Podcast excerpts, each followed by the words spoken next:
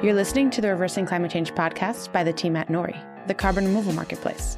This is a show about the innovators and entrepreneurs developing solutions to climate change. Hello, everyone, and welcome to this week's edition of Carbon Removal Happy Hour. My name is Asa Kamer. I'm the producer of our sister podcast, Carbon Removal Newsroom. And our normal host, Ross Kenyon, isn't with us this week, so it's a slightly reduced happy hour, but it will still be happy and will still be good. and joining me is our other regular co-host participant, Siobhan Montoya Lavender. Hi, Siobhan. Hello, everybody. Sorry Ross isn't here. Asa is completely right. The happiness will be reduced, but we're going to try and keep it up for you. We'll do our best. And I didn't have an intro for you, but do you want to give a quick bio Siobhan. Hey guys, I'm Siobhan. That'll do it. No, um, I'm Siobhan Montoya Lavender. I am the co-founder at Thanks a Ton, and I help out with the meme and humorous content here at Nori. Yes, you're involved in multiple carbon removal projects. So you're the right person to talk about this topic. And we were thinking today what we would talk a little bit about is what brought us into carbon removal and some suggestions we may have for those who are interested in working in the field or getting involved. Yes, I love it. I think there's just been a plethora of people kind of coming into carbon removal in the last year or so, the last six months even. And, you know, we don't have all the answers, but we must have some. And so let's give the people what they want and some some ideas about how to how to have a career in carbon removal. Absolutely. Absolutely yeah, I'm excited to get into it with you because I feel like you are one of these very connected people who knows a lot of people in this field, and you probably have a lot of good ideas. Wow, so, I love that I give off that vibe. You do. I don't know how true it is, but I like that the vibe's there. All right, good. Well, we'll we'll see how it goes. So, just to start us off, do you want to talk about what brought you into carbon removal? Yeah. Well, first of all, freakiness is that Asa and I went to the same undergraduate university and I didn't know him there. I don't know if I like probably did know you or we, like I knew you in passing. I don't know, but we went to the same um, college in Southern California.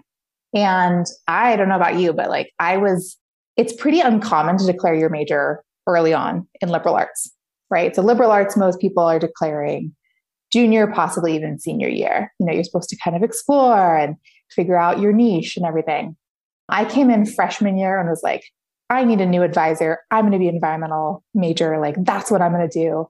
Came in pretty hot for that. So yeah, I think like working in climate was probably always going to be my trajectory, but we didn't call it working in climate back in, you know, 2006 whenever I started undergrad. How about you? Right. Yeah. Well, Pitzer College. Let's give a shout out. Go Sage Hens. Yes, indeed. I, the, the sure wimpiest mascot of all time. It's by the way, guys, we'll put in the show notes. It's like a desert bird. It's actually really cool and beautiful, but is it something that would intimidate your sporting competitors? I'm I'm going to go ahead and say no. I, it's funny you say that. I uh, took a more winding road to pick my major because I was so like excited in college to just take all these different classes and different subjects, and I didn't want to have to pick. And I was actually going to make my own major so that I could just keep taking all the different classes. But then realized that was maybe not a good idea for various reasons. And the environmental studies department at Pitzer and Pomona, which I think was somehow combined, I don't remember, but there was some connection. Yeah. very good. And that was what I was always most interested in as well, was the environmental studies and some of the different aspects of that. And yeah, I, I also remember the way that climate conversations were very much part of the curriculum at that time, but at the same time, very different than I'm sure they are now in academia, just because there was a lot less, I would say, progress within society to address climate change. There was a whole different trajectory in terms of like the energy supply of our world. Yeah. Population projections are different.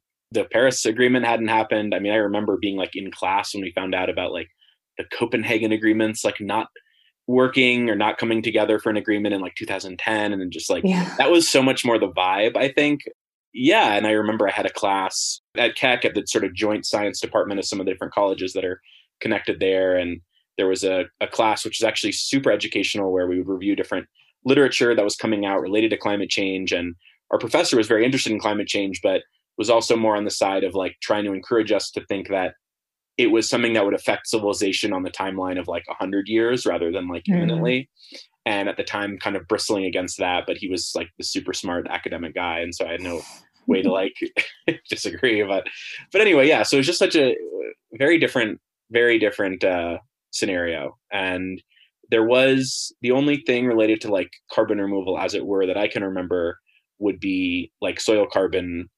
sequestration was something that existed. Yeah. so and there being some i think uh, one or two classes having some curriculum that touched on that including a class on like i don't remember what it's called like ecological agriculture i think it was called and Yeah. going into the science of that which was very you know i wasn't didn't really grow up in an agricultural community so that was very enlightening for me but anyway yeah i think it was definitely a great um, jumping off point that kind of environmental education Yeah, I think if you can get some, and I, as you point out, I'm sure the curriculum is pretty different these days, not just at Pitzer, but at, at any liberal arts college around environmental studies, around climate, around climate science.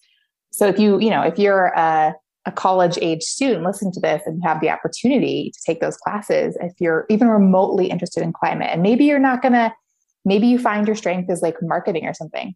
And God knows we need lots of marketers in climate. We need lots of, you know, civil engineers in climate. We need lots of all sorts of different skills.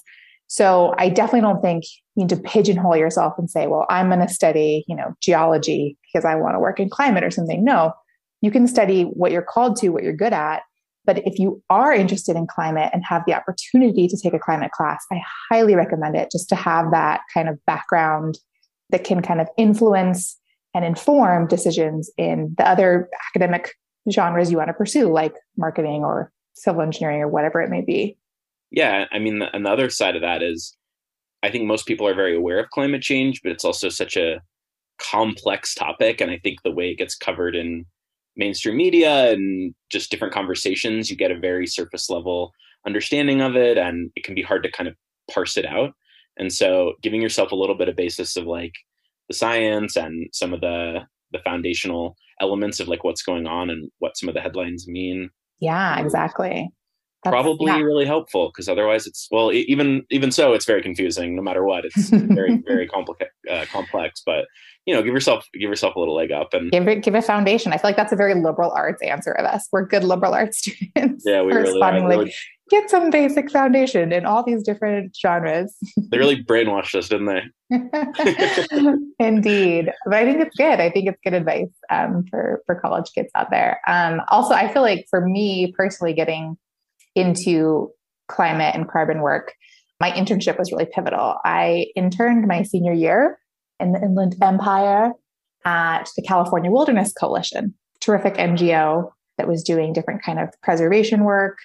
And I interned with them my senior year. One of the professors at Pitzer hooked it up, and man, that was like all I was asked about in my first job interview. Hmm. Was like all this stuff, and it was thankfully I had lots of answers. It was like, well, did you use you know a stormwater pollution prevention plan when you were looking at implementing this project in the desert and on this BLM land and stuff? And yeah, I think the internship was really pivotal for me. So I highly recommend internships. I know they can be controversial, like some people would say the opposite, but in my specific case, I'm glad I interned my senior year. Did you ever do an internship? i did i did i did a program called the ontario program which Mhm. was through pitzer where they basically had this idea of you know why not have people like quote unquote study abroad in other communities within like it was basically the next town over. And so we had internship opportunities through that. And i recall that there was a native american tribe that had their headquarters like in pomona which is the next town over and so i had i really want to put it in quotes a quote unquote internship where i went there and really they were just like kind of happy to have us and then we just like hung out with some of the people who ran the office there and did very little work and contributed virtually nothing to their efforts and we kept i would show up and be like how can i like help you and they're like i don't know we really need your, your help but like if for your education you want to come hang out with us and so Yeah, that's figure it out. also a very Pitzer thing. I remember when I, I did study abroad, I studied abroad in Botswana in Southern Africa. And I remember the only like training I had before going, like orientation, they were like, you are not there to do shit. Like you are not Mhm. there to help. You can't help. There's Mhm. nothing, there's no greater knowledge that you have. Like you are just there to like be quiet and respectful and learn. And that was kind of what was drilled into us. And I think it it panned out. Like I don't think I think I got like 99% out of that relationship and they probably got like 1%. Yeah. Yeah. Yeah. Yeah. Exactly. Exactly.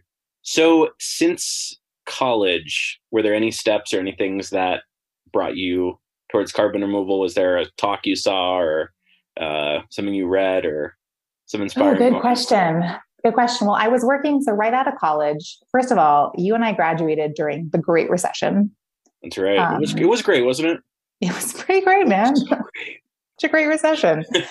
um, it was, I think it was like traumatizing, man. I look it back was. and I think about it's like I was so grateful to have that job, right? Like I got a mm-hmm. job within two months of graduating or something at this private consulting firm to do environmental work, to do to write environmental impact statements, to do environmental monitoring and reporting, to do inspections for major utility projects mostly. And I was just so thankful to have that job. And so many of my friends were unemployed and, you know, living at home and whatnot that I feel like I never, I never negotiated my salary. I never pushed back on any of my responsibilities. I never pushed back on anything really. I was just like, thank you, thank you. I'm so glad I have this job. And so in retrospect, I feel like I could have I could have milked that a lot more and I could have really carved out a better role for myself and I could have it would have been better for both me and the company if I had been a little more assertive. But I think there was just like the trauma of so many unemployed friends. And, you know, my my folks are public school teachers. So it wasn't really like I had a lot of family money to fall back on. well, hindsight so 2020.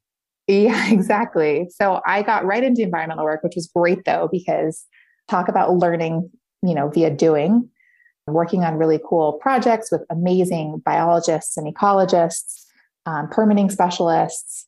And I really got to get my hand in all sorts of projects. So that's, I guess, a recommendation I have. Like if you if you can get into kind of a position that's more of a jack of all trades position early on, I feel like that was pretty awesome because I really did get exposed to the difference between doing ecology surveys versus doing permitting and, and whatnot. So that definitely kept me in, like introduced me slash kept me in environmental work. And then I didn't really get bitten by the carbon bug until graduate school. So I was working for this company and knew I wanted to, you know, kind of open my opportunities. And most people in the environmental consulting field have at least a master's degree, right? That's very common. And so I was like, okay, I should probably get a master's degree. And so I went to SF State. I was still working about 75% time, so I could pay for it and then went on, you know, I, I scheduled my classes so they were all like one or two days a week and studied microclimatology in the Department of Geography and focused on carbon flux measurements over microclimate ecosystems. And man, that was just so cool. and I got so excited about carbon. And so I feel like that's kind of when I really understood the importance of, of measuring and accounting for carbon and like you know, I'd always kind of known that. We talked, you know, certainly talked about parts per million before that. And in undergrad, I'm sure that came up or that was there was an awareness around that. Certainly an inconvenient truth had come out and you know, there was some awareness, but I think it wasn't until grad school that I really got excited about it. How about you? Was there like a great book or a great movie or something that you would recommend? Oh man, definitely yes, a list probably. I think for me, after college, I wasn't working in any sort of environmental field for years, but remained interested in climate change and environmental issues. And I think just curiosity brought me into it, like learning about the different, there's so many different facets of the fight against climate change and how we'll adapt to climate change. And, you know, it's sort of a, a massive field, right? And kind of bouncing around, reading different things, just trying to wrap my head around such a big you know, frankly, scary situation that was obviously going to affect me and affect everyone I know and affect everyone around the world. And just kind of like, well, what's going on here? And that brought me, you know, at some point I got into this idea of removing CO2 from the atmosphere as like an additional component to decarbonization and found that really interesting. And then I think also just trying to understand what the world will be like, you know, in our climate future because I feel like so much of the discussion around climate change is about these pathways, right? Like if we do this, then it'll be like this. If we do this, then it'll be like this. Mm-hmm. And they're mm-hmm. all sort of, you know, they exist on a spreadsheet.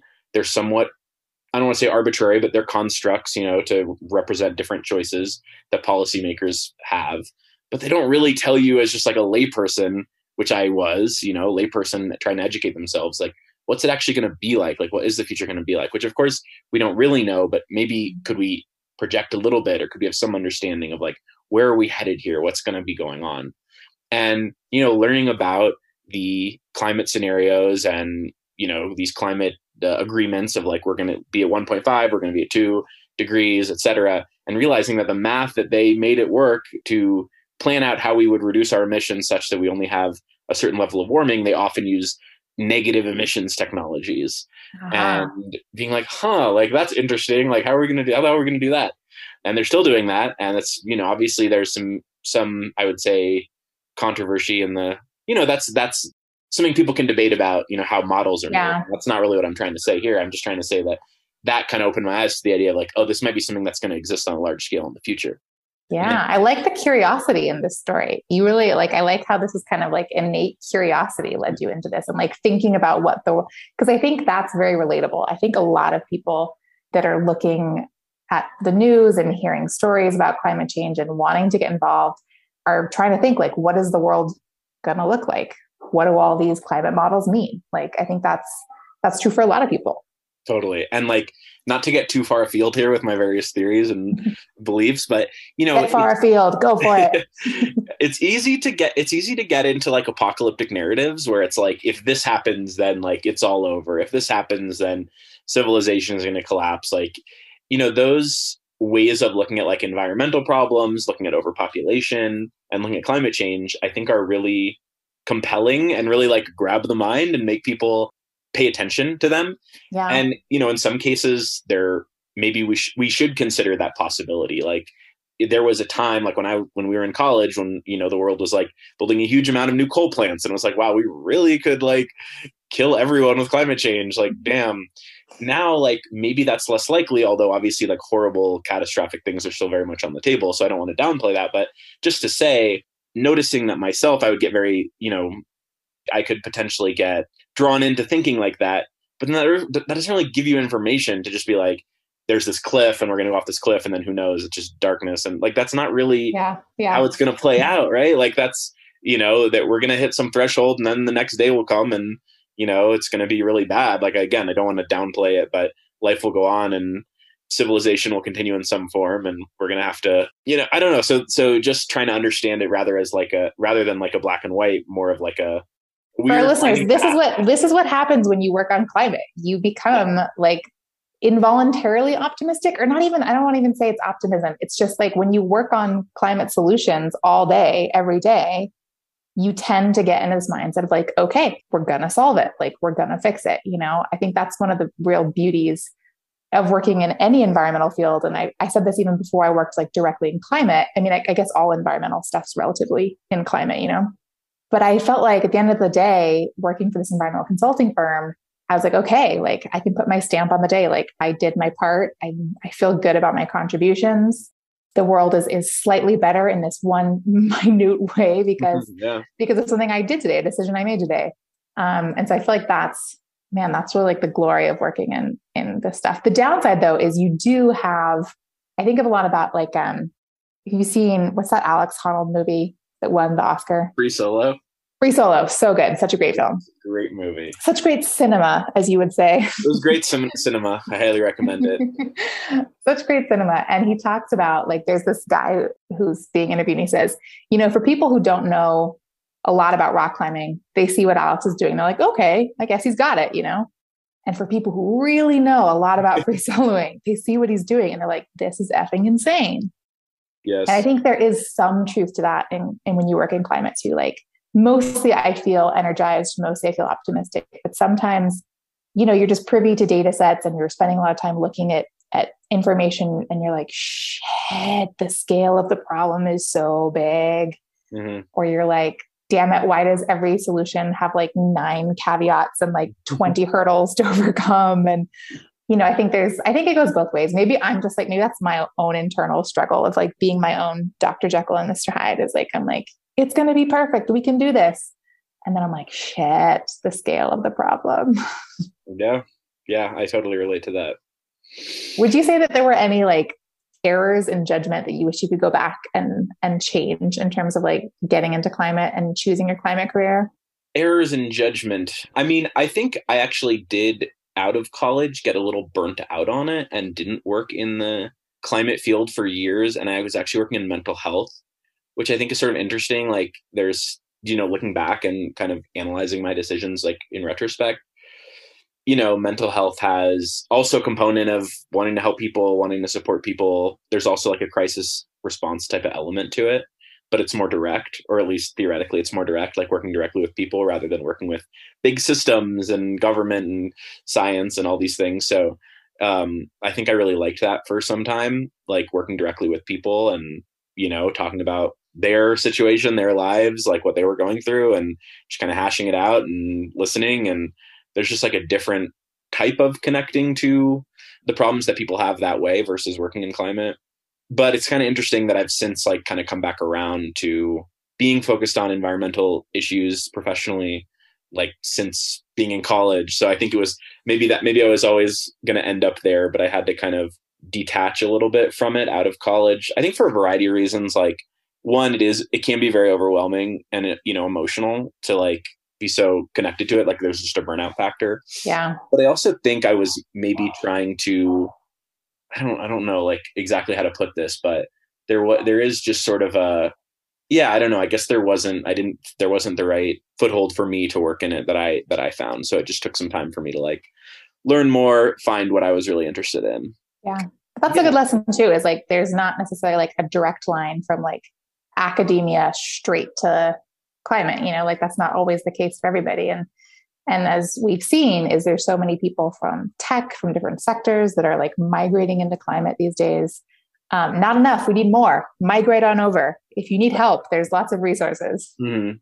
yeah and i would also say there's it, it is a field that's growing so fast that it's a bit of a, a wild west where you you know it's not like there's it's a really established you know institution or field where it's like to, to get this position you have to have a have these credentials and this degree you know yeah. something like that like there's bring your skill set bring your interest and like talk to a lot of people and you can probably find a place to plug in in this like rapidly growing rapidly changing sector be it in a startup be it in a, like a large existing company be it in government or you know absolutely. I mean you know the the or in science and academia and education possibly. Yeah let's let's shout out some of those like networks and resources. What would you say are like the most valuable value add resources within climate and climate communities that you have used to kind of help pave your career path?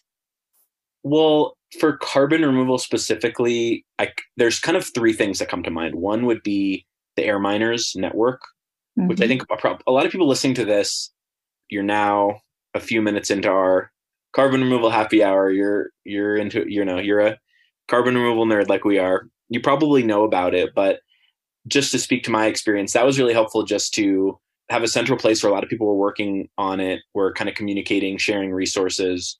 And also because it was a Slack setup, it was really easy to like DM people and ask questions. And I really found that most people responded and were kind of like enthusiastic and like wanted to help people along and wanted to answer questions. And I think that Air Miners was kind of key to me, like getting a bit of an understanding of the landscape, both in terms of what companies are out there, but also like just the landscape of like sort of known possible carbon removal methodologies, like what's out there. Because yeah. there are many and they, they all have their own issues, like you were saying. But that was kind of like an early education and then another thing I did, the second thing was uh, we did like a on air miners. I arranged with a couple of people to do like a study group based on every podcast. We got a shout out John Sanchez uh, about his uh, carbon removal academy. I feel like we've talked about this multiple times, but basically yeah. we had a we had a Zoom during the pandemic, like a Zoom cohort, and we would meet I think every other week and talk about like a different chapter in his curriculum about carbon removal and that was another level up for me just going to like hear all these other people learning about it. I would say most people who were doing it were kind of in like maybe this second year of college so to speak of like learning about it. Not like necessarily 101 but still had a lot of questions basic questions. People were starting to like maybe dive into their own areas of interest like subsets. And I think just having the opportunity to have like discussion group, talk to people, get other people's kind of perspective on the complexities of it all, that yeah. Really, really helpful and uh, may be the reason I'm like still paying attention to carbon removal. Like that's probably one of the reasons. Just, I mean, doing yeah. some other people is, you know, it's good. That that agree, agree, hundred percent. And I think that I mean, I also did the Carbon Removal Academy, which has since become Boot Up, which we should link to in the show notes. So if you're listening to this and you want to get into carbon removal, it's now Airminers Boot Up, and it's like a whole course that you can do with a cohort. So that's a great opportunity. And it's really like like as you say, I think it's all levels. I think, you know, you can come in at any level of your learning and and find information that's going to propel you and it'd be helpful. So yeah, I think that's a great resource. Um, Airminers in general, phenomenal. Yes. Sorry to interrupt. Go ahead. No, just Airminers has been great. I joined Airminers because the head of Airminers, Tito Jankowski, recommended it. Thank you, Tito. Yes. Um, yeah, he's terrific. I've known him for a lot of years and he recommended joining. I'm so glad I did. So that's, you know, really for carbon removal and CCS and people who are really interested in carbon specifically. If you want to get into reversing climate change, um, and not necessarily through carbon removal, I would also definitely recommend Work on Climate, which is a Slack community. They host events, different opportunities to get involved. And really, I feel like you you get out what you put in there. You know, like I I was working on a pitch deck and somebody was like, hey, I'm going to start like a pitch deck party and we're going to like meet over Zoom and like review each other's pitch decks. And so I jumped into that group and, and I'm still connected to those people. And I think there's just lots of great opportunities to get involved there. Um, so work on climate's a great option. Also, if you want to just get some, maybe you maybe you didn't take you know the environmental class in undergrad, and so you're really feeling like you're starting from a deficit. A great option would be Terra.do, which has like kind of environmental coursework that you can take it at any age and any stage of life. So Terra.do is also a place I would certainly recommend. Everything we've mentioned so far is free which is just like, by the way, amazing that all these things are just like free and available. That's awesome. Another thing that really didn't exist in the same way when we were in college, or maybe yeah. it did, but not in the same way. But so the Terra.do, that's more of like akin to like a university course, and I think there is a cost associated with that one. Correct. Yeah, that's that one. Will, you'll have like similar cohort, but it will, there will be a cost. There's various options and citing scales and whatnot. I haven't actually taken a course from them myself, but I a lot of people I know have and, and have had a lot of success and out of that, I did the Terra Studio, which is like their mini kind of accelerator program, like a builder program. And that was really great and supportive and helpful. Um, and that was free. And so I think those are some great options. I think if you are kind of a volunteer and activist and you really want to get um, involved in your local community, Open Air Collective, man, they are like hitting the ground running. You know, like mm-hmm. I'm part of Open Air Collective. Um, I should volunteer more of my time than I do. Really should. Um, this should be our our self self flagellation for not instead of this. uh, well, we're shouting them out at least. Check out Open Air. Um, you know, they are really great at you know kind of getting bills passed, um, local movements, local legislation, doing really good work there. So that's another place you can get involved.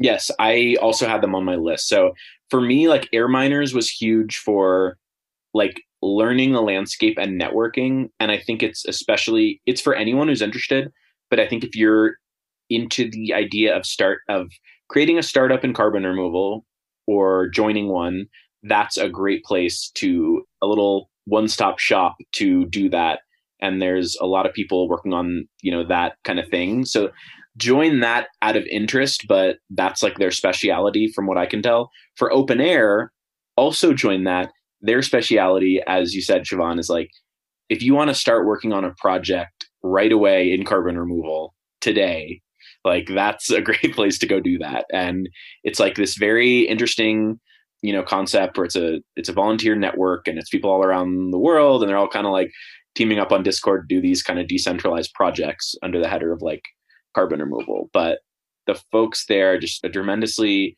encouraging and will help you get linked up and like get working on either like building your own DAC device. Like there's people working yeah. on that. There's people working on, like you're saying, Siobhan, legislative advocacy. Um, there's folks working on edu- education on CDR. And just at, by the by, they're like, this is CDR YouTube channel. If you go to their YouTube channel, they have this like Oh, series of talks. Fantastic. It's like basically a free graduate degree in carbon removal. Like Seriously. it's it's really exceptional and like they just kind of keep turning them out on YouTube and they're they're really good. They just have amazing guests and get into like a really great level of depth, but also keep it accessible to you know an interested layperson. Yeah, those are the like I actually watch those if I don't attend them live. You know how like Right. you sign up for like a hundred Yes. webinars and you're like, oh, I'm gonna attend this webinar, and then you don't. And you're like, but that's okay because I'm gonna watch it later when it comes out, and you never do. You don't right. Well, I do end up watching the OpenAir ones because they're that good. Mm. They really are. They're amazing and they get people who are like really like the ones working on the projects that will decide if we like are able to do large scale carbon removal and talk to them about where they're at and what's going on and it's just an amazing level of info i mean you got to be a carbon removal nerd like us but if you are like you know you don't have to be i just mean like if you if you if you find if you But you kind of do to enjoy it. if you make it all the way to their YouTube channel, you already are, but like it's just great stuff. So definitely shout out to them. But you could also like work on those kind of projects behind the scene, like put them up and you know arrange it. So I would highly, highly recommend that group as well for just like a great that's a great education. And for me, like I was doing some projects with them, met some good people there, was just very encouraged. Like I just have to say, like there's just something about like the encouragement that I think helps kind of cement you ooh open air pun Heyo. cement you in um in a field or in a certain direction like learning about something just to have it be real you know it's not just behind you behind a screen reading about something it's like you're working on something um, yeah, you have your community to work with too. I you've Yes. inspired me. By the way, I'm going to do a live meme pitch now. yes I think we should do. I think we should do a series of memes on like you know you're a carbon nerd when kind of thing. And It could be like, are you already watching OpenAir on YouTube? yeah i love it yeah we need to Mhm. just like praise them more with just like amazing memes yeah, I know. I don't think we've. I don't think we've done any that are like targeted them. This is a new mission now. We've got to. We've got to target them with some memes. Yeah.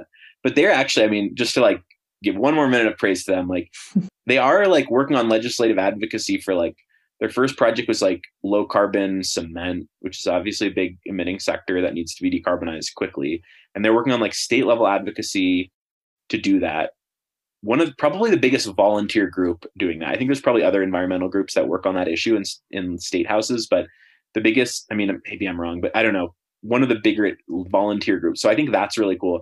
Now they're working on an even broader kind of concept of getting governments to procure carbon removal at like a large scale um, in a way that would a set up good uh, guardrails for an industry make it Mhm. well regulated but also make it like big and quickly and they're just like out there doing it talking to legislators working together with like a lot of people figuring out how to you know push the government to work on this and it's really Yeah. impressive so I think an overall message here is like jump in. You know, I feel like Mhm. and like you know we all need to make money but you might not find paying job right away in climate or in carbon removal you might but i also think there's just a space for you know if you have time in the evenings if you have a little time on the weekends like find some time to just volunteer and get involved because that that network and those connections and that experience is going to be so helpful and so valuable mhm. um, and there's so many like tiny CDR startups that need help. You know, I'm I'm always impressed. I see this in AirMiners. I see this in work on climate, but I'm always impressed with how supportive of builders the climate community in general as a whole is. You know, if you put out a specific ask like, "Hey, I need somebody to review my business model," you'll get like ten replies probably. I just think it's a really supportive community. And so, you know, getting involved and being one of those 10 people that responds like, hey, I've reviewed multiple business models and, you know, I have a half an hour and I can do this. I think that's a really great jumping off point. And I'm certainly super grateful to everybody, so many people who have just jumped in and said, how can I help Thanks a ton succeed? You know, do you need advice on XYZ topics? Or if I ask for something specific, I'm always just really touched by how many people reach out to help. Yeah. Yeah, amen to that. I mean, I wrote down, you said jump in. I wrote down the water's warm. So, water's as warm. in jump in.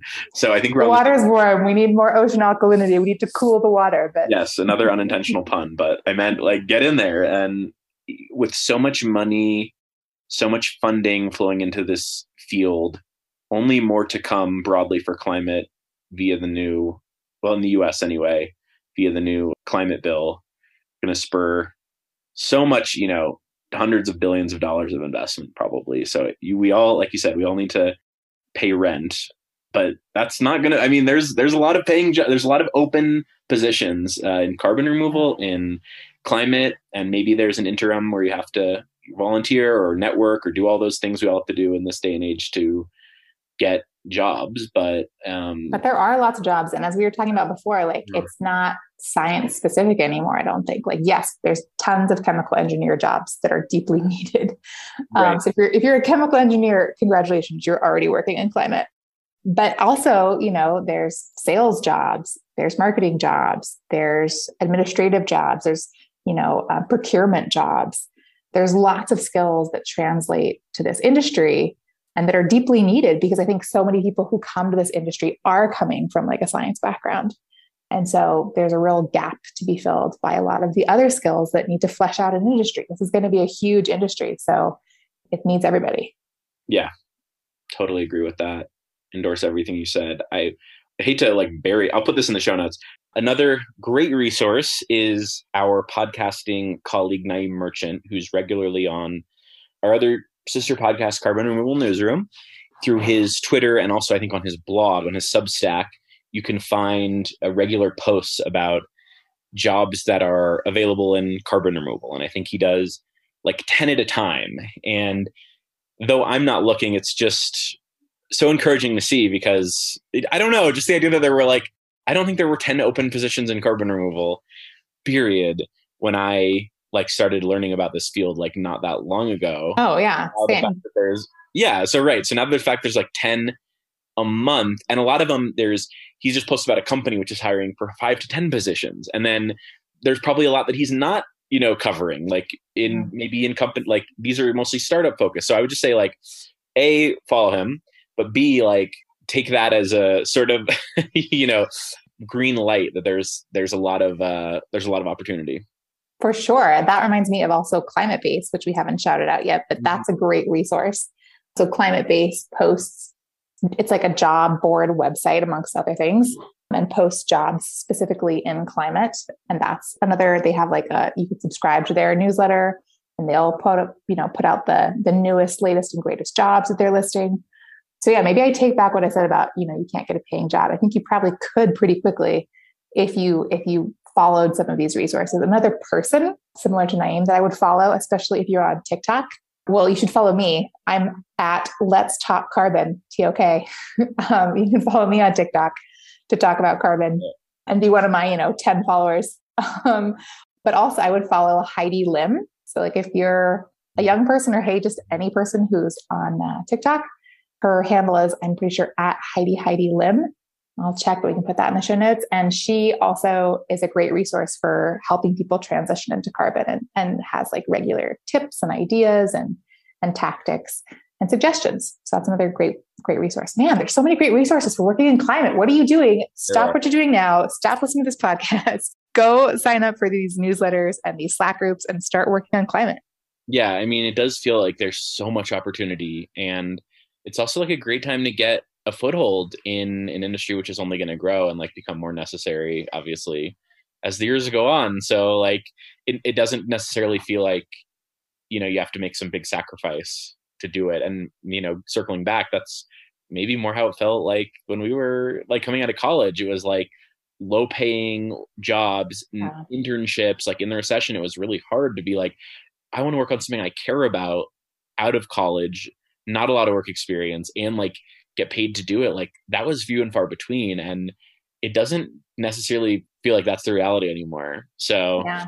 and it's it like you were saying it is like incredibly gratifying and i think um just vital to be like working on it. If you if it's something you care about like contribute and you know let's all work and try to move the needle a little bit and yeah but there's people who want to help you along the way including us so yeah, feel free to DM me if you if you need help. But I feel like we've we've outlined some pretty good resources there. Anything else to add?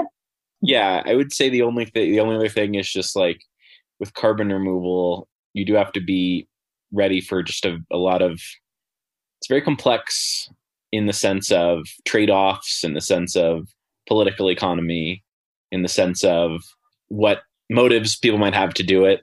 Um, it's obviously can be controversial within the environmental field, maybe less so, less and less so. But you know, if you're working in renewable energy and you're just working to like rapidly displace high emitting like coal and natural gas, you know, generally that's awesome too.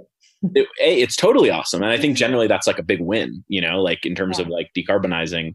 Whereas you know certain elements of carbon removal, like you do have to grapple with certain questions about like funding, siting of issues, investing in other forms of uh, decarbonization. Like it's complex and there's not an easy answer. And I think the folks that do end up focusing on it share a realization and an understanding that it, it will be necessary and it will be necessarily at a large scale and it's worth the investment now.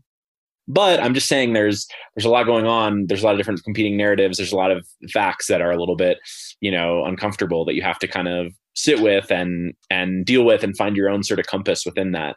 And so to me, like the flip side of all that is it's actually like sort of a benefit. And I really like, you know, focusing on something that's, you know, very that is very um, complex and tricky in that way and it's sort of an intellectual challenge and there's no like necessarily easy answers so i think there's actually yeah something that like because it's such a hard problem it like draws people who want to like work on that but i don't know i just like i would say there's a certain open-mindedness and a certain patience you have to have to like wade into this field but like when but i think it's really worth it and i think like that when we when like a, a large group of people are able to build large scale carbon removal like and actually make a meaningful difference in the climate fight, it will we'll look back and be like, yeah, it was probably good that we like were we tolerated some of the uncertainty and tolerated some of the confusion and like made our way through it. But it's not always easy, and I just I don't know. I feel like that's something I would like to impart. It's worth saying it's it's yeah. very complex, as you point out, and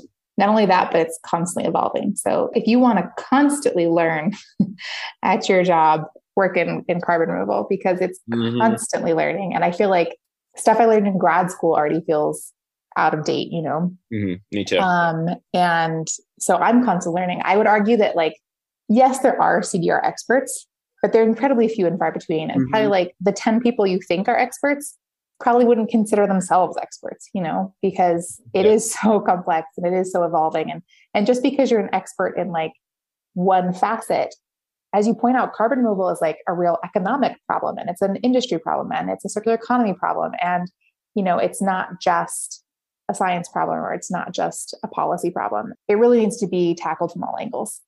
Amen. And I mean, there are people who I think were entering the field, so to speak, or getting curious about it at around the same time like you and I were. And now we would probably call them experts, you know, just like straight up. Like if you're sitting on the fence right now listening to this, like you're not that far from being an expert. Like there's like a lot of like building up that has to happen and it's not built yet at all. so like, you know, jump in and like if you're passionate about it and you're doing OpenAir stuff, you're doing AirMiners, you're doing your own project, your own startup, like you will it won't take long until you're like kind of at the forefront and like yeah you know, i feel like listen to a lot of these like podcasts or or talks with like startups that are now like funded carbon removal startups that are like widely celebrated like their stories are often of getting into climate like just a few years prior and yeah. finding a pathway that has promise and and and working hard to put together a proposal and a team that someone would be willing to throw some money behind but like yeah so like if you're listening like that's you that's you uh, in a few years. So just yeah. like do this it. This is your official invitation. Come on yeah. over. Yes, get into it, and maybe you can come on the on the on the carbon removal happy hour. Yeah, come be happy with us. Was that happy enough, Ross?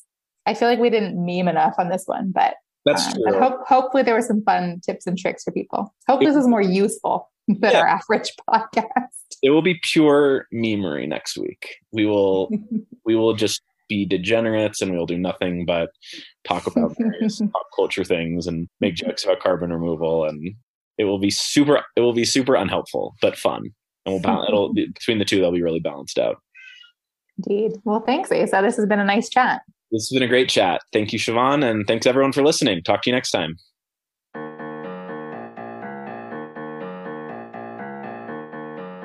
Thank you so much for listening. If you could please subscribe and give us a great rating and review on Apple Podcasts or a rating on Spotify, that'd be much appreciated. It helps us get our content out to more people. You can sign up for our newsletter at nori.com, follow us on social media, and we will catch you next time.